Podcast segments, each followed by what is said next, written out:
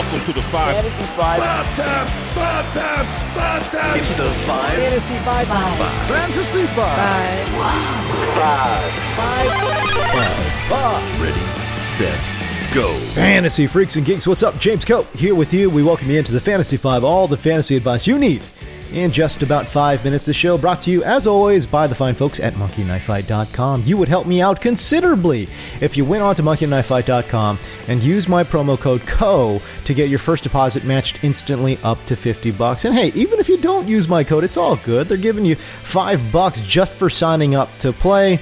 Again, but if you use the code CO, you get your first deposit matched instantly up to 50 bucks. Very fun game, super simple to play. I mean, if you're following the NBA playoffs, it's it's just stuff like, you know, uh, over under on uh, total points scored by LeBron James, assist by Rajon Rondo. It's stuff like that, man. It's a very very simple and fun way to play daily fantasy sports. State and age restrictions apply. See site for full terms and restrictions. All right, let's go. Uh, the aftershocks of the week two injury earthquake continue to rumble as the week wears on. Jalen Reagor out of no damn where tore a ligament in his thumb, and now he's out for possibly two months. That, according to John Clark with NBC Sports Philadelphia, it was unexpected in that Reagor actually played through the injury there in week two. I, I, mean, literally had no idea it was this severe until we found out he was going on IR today. From a fantasy perspective, the Eagles have a really nice matchup against the Bengals this week. The FPA says Cincy has given up the third fewest fantasy points to receivers, but man, I've got eyeballs. okay. I would chalk up that number to being mostly attributed to game script and matchups. The Chargers and Browns, who they faced in week one and two, respectively. Man, they're the two of the most run heavy teams in the league, and both teams at some point had pretty chunky leads as well. So I just think that was more of a game script and matchup situation. I don't think their secondary is very good. The Eagles, meanwhile, have the third highest pass percentage in the league, so you know they're going to throw it, which means if you're looking for a solid sleeper, man, you could do a lot worse than DeSean Jackson. I'm very high on Djax this week. He took home seven and nine targets respectively through two weeks. And if you know me, you know I love me some air yards. Djax has the fourth most air yards in the league right now. Now, I really don't care about anyone on that Bengals defense. And DeSean, regardless of who's out there, I don't care what defense you put out in front of him, he always carries with him two touchdown upside. That's how explosive he is. And he doesn't look like he's lost, I'm damn near any speed, really as he's going into his 30s here. Uh, with the anticipated volume and upside, I have DeSean Jackson, believe it or not, locked and loaded as a top 25 receiver this week. Now, look, let's just light one of those religious candles and pray to the injury gods that they don't come down and take one of his hamstrings. Okay, that's that's all I'm hoping for because the matchup is nice. I think the volume is nice. I really think DeSean Jackson has a really good chance to pop off here in week number three. All right, speaking of bounce back wide receivers, I've got a really good feeling about Corey Davis this week against Minnesota. And I get it, look, you know, inconsistent and literally the only thing he did last week was catch that touchdown. Okay, I get it. Okay, but this week, man, I am telling you, the Vikings corners, they are not good. Okay, their top four corners uh, have allowed an 84% completion percentage.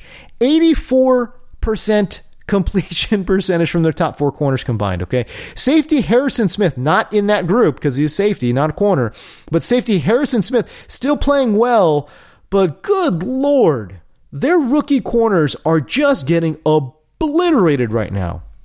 Speaking of Harrison Smith, Jonnu Smith, okay, so it's Smith on Smith crime here, but Jonnu Smith has kind of been the go to guy for that Titans passing attack. I just think Harrison Smith takes out Jonnu in this matchup and in this game. And I think it's possible the high value targets are going to be funneled to Corey Davis. I don't know what kind of volume Davis is going to see, but man, AJ Brown is out again. And even with like, I don't know, let's say like seven targets, I think he could score a bunch of fantasy points. I really like Corey Davis in this matchup.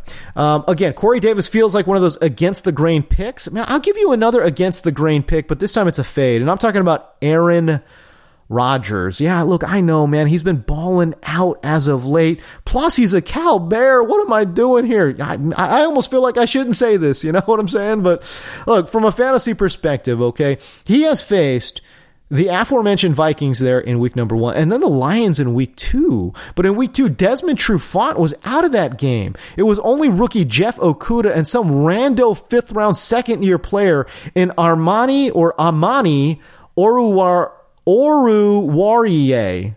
Am I? I don't even know if I'm getting there. Amani Oru Oruwariye. I think was the starter. By the way, I mean, come on, does any team have a harder to spell defensive backfield than Detroit? Okudah and Oru Oruwariye? Oh man, I'm struggling here. Uh, listen, this week though, Rodgers is going to see real, actual NFL professionals out there playing cornerback, and not just that. I mean, we're talking about pretty good corners. Marshon Lattimore.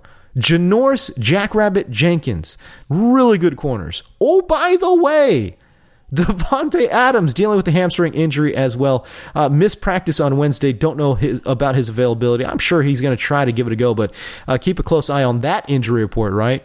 Look, I'm not chasing the Rodgers points in the early part of the season. I am fading him in week number three all day long. If you need a deepish sleeper, same game, I don't hate Tre'Quan Smith this week. Green Bay gave up the sixth most yards to receivers on deep passes last year, and they're just, again, struggling in that department. They've given up the 10th most receiving yards to wide receivers on deep passes this year. So uh, Tre'Quan led the team in air yards last week with Michael Thomas out. He saw seven targets, five receptions, 86 yards. Uh, look, that's not bad. Okay, I could see Tre'Quan Smith. By the way, a lot of Smiths on this show, but Tre'Quan Smith, I could see with similar production this week.